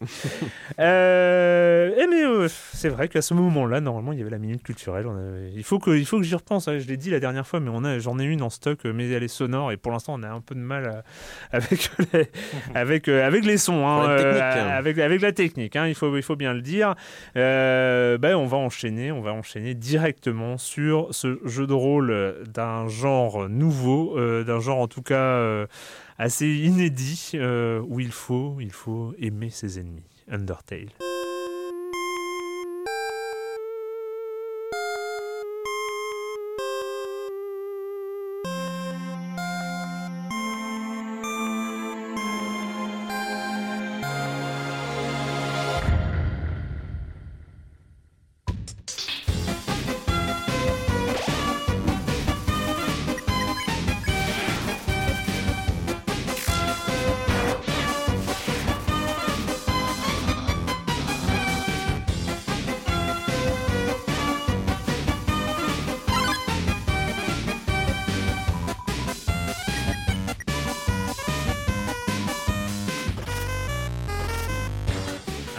Déjà, signalons, signalons Undertale, euh, Undertale réalisation, réalisation de Toby Fox. C'est ça, ouais. Il, est, il est un peu tout- seul. hein. tout il, seul. Il a un peu tout, tout fait. Alors, il s'est fait aider pour deux, trois trucs, genre de quelques, quelques musiques euh, faites de manière acoustique, euh, quelques designs de monstres. Mais dans l'ensemble, ouais, c'est un, c'est un jeu d'une personne, quoi. C'est, Ouais. euh, c'est, Avec, avec, une œuvre. avec une, on l'a entendu, une bande originale quand même. euh, De ouf. De. Bah, euh, ouais, non, franchement, euh, très très bonne. euh. Alors, c'est une réalisation particulière. Hein. Oui. C'est, vous attendez pas à un jeu euh, qui va vous en mettre plein les yeux. Il va vous en mettre plein les yeux, mais ça sera peut-être des larmes, ou, euh, parce que le jeu va vous prendre un peu par les sentiments euh, de manière en fait qu'on a assez peu vu dans le jeu vidéo. Alors, tu dis un jeu assez unique. En réalité, c'est un gros gloubi-boulga de, de plein de références, mais les plus évidentes, c'est évidemment la, la série des Mother de Nintendo, euh, qui euh, voilà a un peu le même ton euh, d'un point de vue de l'humour, euh, et qui était aussi donc un RPG un peu dans le même genre. Euh, mais il y a aussi d'autres références, Shin Megami Tensei, dans le côté discuter avec ses ennemis plutôt que les, les, les fighter, mais on peut aussi tout à fait les fighter, c'est tout à fait possible. Mais donc pour commencer par le commencement, donc Undertale, c'est l'histoire d'un être humain. Donc on ne sait pas si c'est un D'un enfant. garçon, euh, d'un enfant, voilà, euh, d'un d'un enfant. C'est pas c'est un garçon ou une fille, c'est pas Mm. précisé, euh, on s'en fiche en fait. Et il tombe dans un trou et il se retrouve dans le sous-sol, le sous-sol des monstres qui ont été bannis là en fait après une grande guerre, les humains contre les monstres. Sachant que les monstres ont plein de formes, c'est un peu, vous voyez, c'est un peu comme les monstres dans un voyage de Chihiro, ils ont toutes les formes, toutes les Ouais. couleurs, tout plein de trucs. Voilà, il y a pas un monstre, c'est voilà, il y a, il peut y avoir des, des chèvres géantes comme des petits chats. C'est euh, des non-humains. c'est des non-humains, voilà, c'est ça. Et, euh, et donc il tombe dans ce, cet enfant tombe dans le sous-sol et donc euh, va être confronté. euh, il va essayer de, de sortir et de retourner chez lui en fait. Donc c'est le, donc c'est le, c'est un petit peu le MacGuffin de ce, de ce, de ce jeu. Voilà, la recherche de, de bah, de retrouver euh, son chez-soi. Euh, et en fait, on va se retrouver dans une- devant une espèce de RPG qui a l'air assez classique au départ, puisqu'on se balade et puis on croise un ennemi, et puis l'ennemi apparaît devant nous. Euh, nous, on est juste une somme de stats en bas, et, euh, et voilà, et on a attaqué, attaqué, action, objet ou.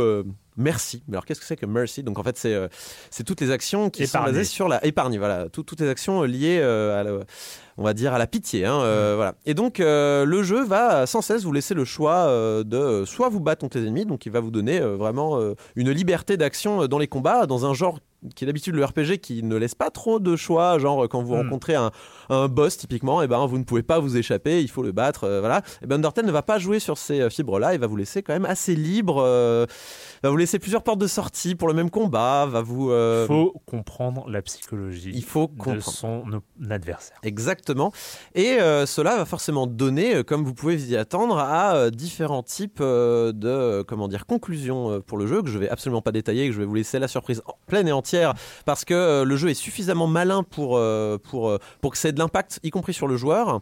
Mais même au niveau du gameplay, c'est super intéressant puisqu'en fait donc les attaques sont c'est fait c'est un peu des mini-jeux qu'on doit faire donc pour l'attaque, c'est toujours le même. Vous devez, vous devez appuyer quand la barre est bien au centre. Et puis, en fait, quand vous subissez une attaque, et vous allez en subir plein, euh, vous, vous êtes en fait un petit cœur dans un carré. Et après, c'est du Danmaku, donc du, euh, sh- du shoot 'em up. Vous devez éviter euh, les, vous devez éviter les balles, hein, euh, pas vous faire toucher. euh. Chaque monstre ayant son pattern ou euh, sa, sa forme qui apparaît à l'écran. Ouais, et ce qui est malin, c'est que par exemple, si vous avez le monstre A qui a le pattern A, le monstre B qui a le pattern B, si vous avez A plus B, vous aurez les deux patterns en même temps. Oui. euh, et donc, c'est c'est plutôt euh, très malin. Et euh, difficile. et, et très Et difficile. très chaud.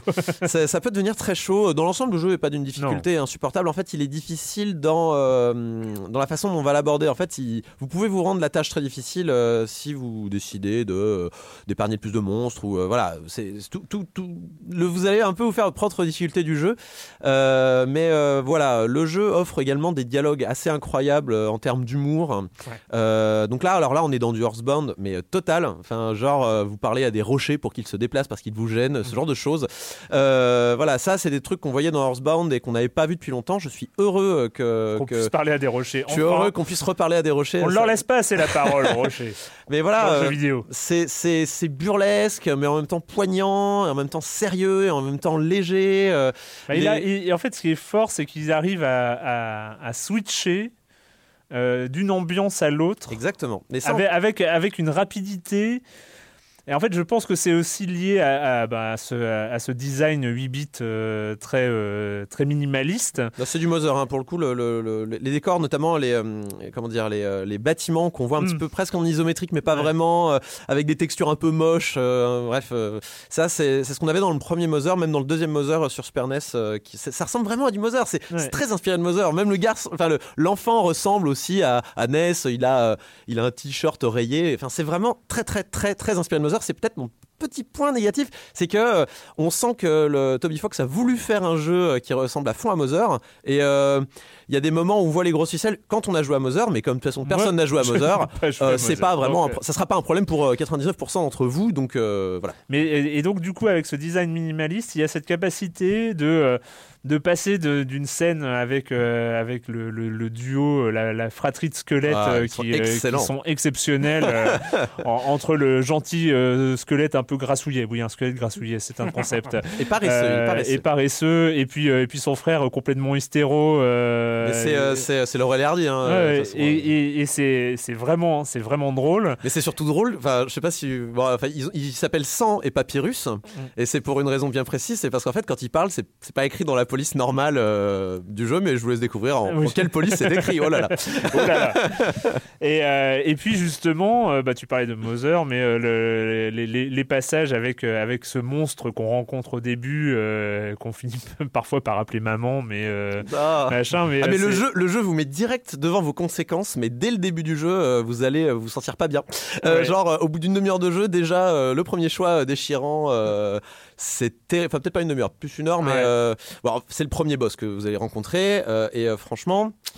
Enfin, les, les- voilà, le, le- comment dire, le, le décor est posé à ce moment-là. euh, cher joueur, tu vas en chier euh, tant d'un point de vue émotionnel euh, que euh, voilà. Mais Donc, je trouve ça particulièrement balèze d'avoir réussi à partir de ce matériau initial à, à créer comme ça des situations. Parce que c'est pas voilà, c'est pas les dialogues, c'est pas pas particulièrement les dialogues, c'est pas particulièrement l'histoire, c'est une histoire, c'est du de la narration de situation en, En fait, fait, c'est de, une- de- de conflits très temporaires, très courts, euh, mais euh, qui sont extrêmement bien mis en scène, extrêmement bien ficelés. En fait, c'est une cohésion entre la narration qui nous est présentée de manière classique par des dialogues, euh, des musiques, des ambiances, et, euh, et le gameplay en fait. Et ça, il y a très peu de jeux qui le font, et je suis bien triste. C'est vrai qu'on nous parle beaucoup des jeux narratifs. Alors là, le mot narratif, c'est devenu un petit peu euh, la, la toison d'or du jeu vidéo en 2015, mais en fait, il y a des jeux qui, qui le faisaient très bien aussi, et sans forcément beaucoup de mots ou quoi.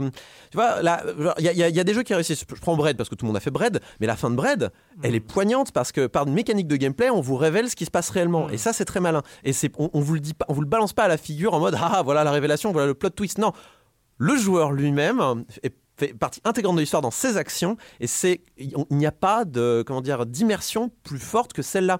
Et, euh, euh, et Undertale réussit ça avec brio euh, parce que oui, évidemment le jeu a été élevé a été élevé au Mother au Persona au Shin Megami Tensei et à tous ces jeux là qui, est plutôt japonais il faut bien le dire qui, qui ont compris ça et et ça marche très très très très bien et je on, en fait je peux pas on, peut pas on peut pas vous parler du gameplay jusqu'au bout parce qu'on va vous spoiler en fait c'est ça Ouais. le problème dans, dans Undertale Mais moi, j'en chie un peu parce que moi, je veux pas buter les monstres, donc euh, c'est. Ah oui, oui, euh, c'est le. Parce qu'en fait, il faut à chaque fois, c'est comprendre. ouais, c'est c'est pas trouver. En fait, c'est l'équivalent euh, de, de, de cette phase où il faut trouver le pattern. Dans- normalement, euh, dans, dans, dans les jeux de baston, les, les, les, les- ce, ce genre de jeu, il faut, il faut trouver le pattern des boss et des, des monstres. Là, il faut trouver la, la, la psychologie, ce dont il a envie, euh, ce qui lui fait peur, ce qui lui fait, ses, enfin, ses craintes, ses, ses, ses amours, ses machins, et jouer là-dessus pour euh, pour arriver à pouvoir l'épargner, à, ou à ce qu'il parte tout seul, Oui, ou, oui, à il y a ce qu'il plein- de- il y ou à ce qu'il devienne notre pote, quoi. Enfin, voilà. C'est c'est ce qui faisait la grandeur d'un- d'une série, tu en as parlé, de Shin Megami Tensei, où la plupart des combats n'étaient finalement que des poker menteurs avec les monstres, où tu devais trouver euh, le, le point faible Mm. ou l'espèce de, comment dire, de, de, de faille émotionnelle qu'ils ont. de ou trauma. euh. Ouais, c'est ça, ou, ou de, de vanité, voilà, de, que tu pouvais, le levier émotionnel sur lequel Ouais. tu pouvais euh, toucher. Et euh, peut-être pour pas trop en dire sur le jeu non plus, et peut-être pour conclure, euh, je- y a, il y a, euh, alors il est pas visible tout de suite, mais une fois qu'on finit le jeu et qu'on le refinit et qu'on va sur les wikis et que voilà et qu'on réfléchit un peu à ce qu'on nous a présenté, il y a un, ré- un ré- un véritable sous-texte qui est euh, qui est là et qui est assumé parce que le jeu casse régulièrement le quatrième mur, euh, voilà. euh, et, euh, et quand vous aurez fini le jeu, euh, réfléchissez bien à qui s'adresse le jeu. Est-ce qu'il n'y a pas des symboliques euh, qui pourraient peut-être euh, être intéressantes? En tout cas, moi, je m'en suis, euh, je m'en suis aperçu. Il, m'a fallu du temps pour ingérer ce que j'ai Ouais. vu du jeu. Et, euh, et si vous n'avez pas le temps de le finir euh, plusieurs fois, ce que je peux tout à fait comprendre, allez voir un peu ce que vous avez raté, parce que sur les wikis, sur les, euh, sur les walkthroughs, ne le faites pas avant, surtout pas. Mais une fois que vous l'avez fini, mais si vous n'avez pas le temps de le, de le- de le finir parfaitement ou d'accéder à certaines fins spéciales, sachant que le jeu vous donne des indices à la fin, Bon, et ben, essayez d'aller voir ce que vous avez manqué parce que le jeu ne s'apprécie réellement qu'une fois qu'on a vu tout ce qu'il avait à offrir, même si on l'a pas vécu nous-mêmes. Parce qu'il y a un véritable sous-texte intéressant, euh, notamment euh, dans le rapport entre le jeu et le joueur. J'en dis pas D'accord. plus. Eh ben écoute, euh, Toby Vous Fox. m'avez donné euh, envie. ouais, c'est déjà pas mal. Undertale euh, par euh, Toby Fox à télécharger sur PC pour l'instant. Et c'est fini cette semaine pour les jeux vidéo. Merci à tous les deux d'être euh, passés nous voir et raconter tout ça. Et euh, la question rituelle à laquelle vous n'allez pas échapper et quand vous ne jouez pas, vous faites quoi, Corentin? Alors, euh, moi, je lis euh, en ce moment, puisque j'ai- on m'a mis dans les mains euh, le. parce que Ma copine bosse chez une maison d'édition, donc j'ai accès à des BD euh, régulièrement. Et donc là, j'ai euh, j'ai eu entre les mains euh, Marion Montaigne, euh, Tu mourras, moi bête, mais tu mourras quand même, qui est en fait euh, hein, l'impression euh, papier euh, du blog euh, éponyme. Volume un Non, non, j'ai eu le 3, Ah, je crois, dans les mains. Mais comme je suis un aficionado du blog, euh, je, Ouais. je le lis régulièrement. Et là, je l'ai renu dans mains, du coup, je me suis relu, ça m'a bien fait marrer. Donc, Mario Montaigne qui fait des animations, je crois, pour euh, Arte maintenant. alors voilà, euh, justement, est, euh, je, je voulais en profiter pour en parler, mais c'est c'est bien, tu, tu me donnes la transition. Donc, euh, juste rapidement, Mario Montaigne, c'est qui a été en portrait dans l'IB aussi. Tiens, Ah, hop, allez, hop là. allez, allez, corpo, corpo. Ah, merde, j'ai rien à clader, moi. le ticket promo, ça arrive. Euh, et du coup, euh, donc ce- c'est de la vulgarisation scientifique de sujets. Voilà, elle prend, elle répond à une, un faux lecteur qui lui envoie une carte postale en général euh, sur une question débile, hein, et elle répond et après elle fait, euh, elle parle de plein de sujets euh, très rigolos comme tiens comment devraient être conçus les avions si on voulait mourir moins dedans? Donc en fait on apprend que les avions doivent être tournés, euh, on devrait avoir tous les sièges tournés à l'inverse du, du sens de l'avion. Donc c'est des choses qui n'arriveront jamais. Ou alors si jamais vous tombez de très très haut, comment il faudrait atterrir pour avoir le moins de chances de mourir? Ce genre de choses. Et donc c'est très rigolo parce qu'il y a plein de références un peu débiles, un peu people. elle aime bien faire ça Mm. et, et c'est dessiné de manière un peu crade, mais ça va très bien avec ce qu'elle raconte parce que c'est souvent un peu dégueulasse. Ouais. c'est très très bien. Très très bien. Tu Et euh, ouais, tu mourras moins bête. Ça arrive sur Arte, comme tu disais. euh, bah, alors il y a déjà 5 épisodes, je crois, sur arte.tv. Je sais plus s'il y en a 5 ou 4. Mais euh, c'est euh, doublé par euh, mince, le monsieur de France Inter, euh, François Morel, je crois. Oui. C'est ça. Et euh, c'est très bien doublé. J'avais peur, moi, de Tu mourras moins bête. euh, J'avais Il y a très très quelqu'un de peur. talent au doublage aussi. Voilà. Et j'avais très peur et c'est très bien. C'est exactement, c'est l'esprit de, de- de- du blog, de la BD de manière générale. Et donc, euh, je vous recommande chaudement puisque ça doit démarrer, je crois, euh, début de l'année prochaine. Je crois, euh, ça va pas trop trop tarder. Et puis, bien sûr, le blog qui est gratuit. euh, donc, tu mourras moins bête, mais tu mourras quand même. Vous tapez ça dans Google, vous avez le vous allez le trouver. Et si vous voulez soutenir évidemment Marie Montaigne dans sa petite démarche, bah achetez les, impressions du blog. Et puis voilà. Allez, why not? Yann hein Euh, moi, c'est une série télé. Bah, je fais que ça, de toute façon, à chaque fois que je viens ici.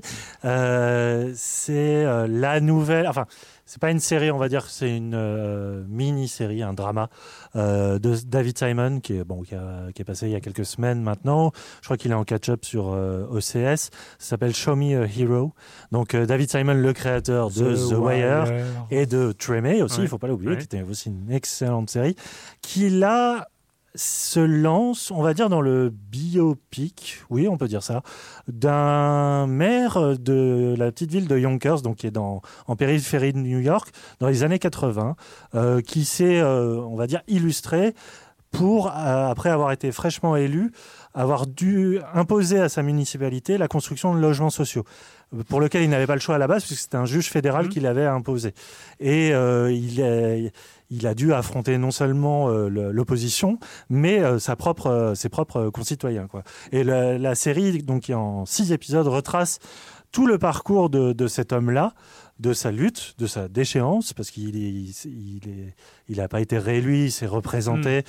Et en, en attendant, euh, la politique a comment été appliquée, les, les logements ont été construits, et on retrouve euh, ce goût pour- de Simon pour la série chorale. Enfin, c'est-à-dire que c'est tu, c'est tu embrasses le politique, mais vraiment dans sa totalité. C'est-à-dire du mec qui vote les lois, à celui qui, le, con- qui construit les bâtiments, à ceux qui vont avoir une chance de vivre dans ces bâtiments qui, euh, vraiment, dans- à l'aube des années 80, reflétaient l'utopie de euh, logements sociaux, mais quand même jolis à regarder Ouais. et euh, surtout agréables à vivre. Et je trouve que Show Me a Hero est peut-être pas aussi sexy qu'un The Wire parce que ça fonctionne pas sur un truc de thriller ou des, polices, de la drogue et tout ça. Euh, mais il y a cette générosité déjà de point de vue, cette écriture au cordeau dans les dialogues, mais surtout c'est vraiment s'il y a bien une fiction politique aujourd'hui, c'est celle-là, c'est-à-dire que elle pose vraiment la question de euh, du divorce qu'il peut avoir entre un quelqu'un qui vote une loi euh, qui est porteur de, de cette euh, utopie du vivre ensemble et la concrétisation à partir juste d'un toit au-dessus d'une tête. Quoi. Et vraiment, c'est absolument sublime. Il faut absolument voir ça si on est fan de Simon et si on, a, on aime la fiction politique. Show me a hero? Ouais. Je le note. Je le note en, en rouge. On va pouvoir le redire lors d'une autre. euh, c'est clair, c'est clair. Eh ben, écoute, euh, j'avais pas prévu euh, d'avoir euh, de répondre aussi bien avec euh, ton allusion à Marion Montaigne, mais moi je vais parler d'un livre qui sort là cette semaine, là aujourd'hui, demain, hier, je ne sais plus. C'est chaud. Ça s'appelle What If. euh, c'est Et si C'est signé Randall Munro. Randall Munro qui est plus connu pour tenir le blog XKCD. Ah. Donc le célèbre webcomics euh, à base de stickmen euh, et scientifiques, mathématiques, etc. Et qui a fait un livre exactement sur la même thématique que, de- que Mario Montaigne. Euh, Donc c'est What If et si, euh, et où il répond aux questions les plus absurdes posées par, euh, par, ses lecteurs. Alors c'est un livre, hein. alors c'est illustré, il y a des, il y a des, petits schémas explicatifs euh, à, la, à la XKCD, euh, mais euh, c'est euh, des trucs, euh, ben, enfin voilà, c'est euh, qu'est-ce qui se passerait si euh, la Terre s'arrêtait mais pas l'atmosphère voilà. euh, qu'est-ce qui, euh, que- est-ce que, est-ce qu'on peut mourir d'une, euh, à base de, avec des neutrinos? Enfin, plein de, plein de questions complètement. qu'est-ce qui se passerait si on vidait la mer par un, par un gros, si on faisait un gros trou, un gros trou dans le Pacifique et, que la mer se vidait? Enfin voilà. Où et qu'est-ce qui se passerait si cette eau atterrissait sur Mars? Enfin voilà. Plein, plein de trucs comme ça. Et à bien. chaque fois, c'est extrêmement euh, documenté, scientifique. Euh, voilà, euh, c'est euh, qu'est-ce qui se passerait si un lanceur lançait une balle de baseball euh, à 9 dixièmes de la vitesse de la lumière. Enfin, et, et il explique exactement ce qui, ce qui se déroulerait dans ces, dans ces conditions-là. Voilà, c'est un bouquin qui vient d'être traduit en français. C'est un gros best-seller aux États-Unis et ça vient d'être traduit en français. Là, ça sort ces jours-ci. Euh, et et c'est très très bien, comme tout ce que fait Randall Munro par ailleurs. Est-ce que tu as répondu à son sondage qu'il a mis en ligne il y a pas longtemps, où il pose plein de questions absurdes et il dit Oh, donnez-moi vos données, on va voir ce qu'on va en faire. Ah non, je vais pas. Ah, il, faut- va falloir que j'aille voir ça. Euh, voilà, c'est fini cette semaine. La technique, c'était Mathilde Mallet, comme d'habitude. Merci. Et, euh, nous, on se retrouve très bientôt pour parler de jeux vidéo ici même. Ciao.